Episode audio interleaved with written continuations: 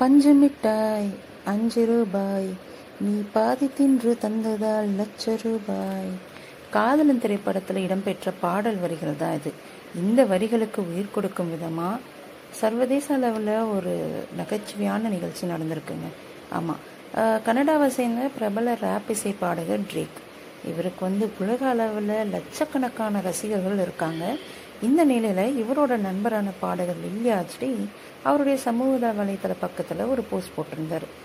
இது பாடகர் ட்ரேக் கடிச்சு வச்ச பாதி பீட்சா இந்த பீட்சாவோட விலை ஐந்து லட்சம் டாலர். கிட்டத்தட்ட இந்திய மதிப்பின்படி சுமார் நான்கு கோடி அப்படின்னு பதிவிட்டிருந்தார்.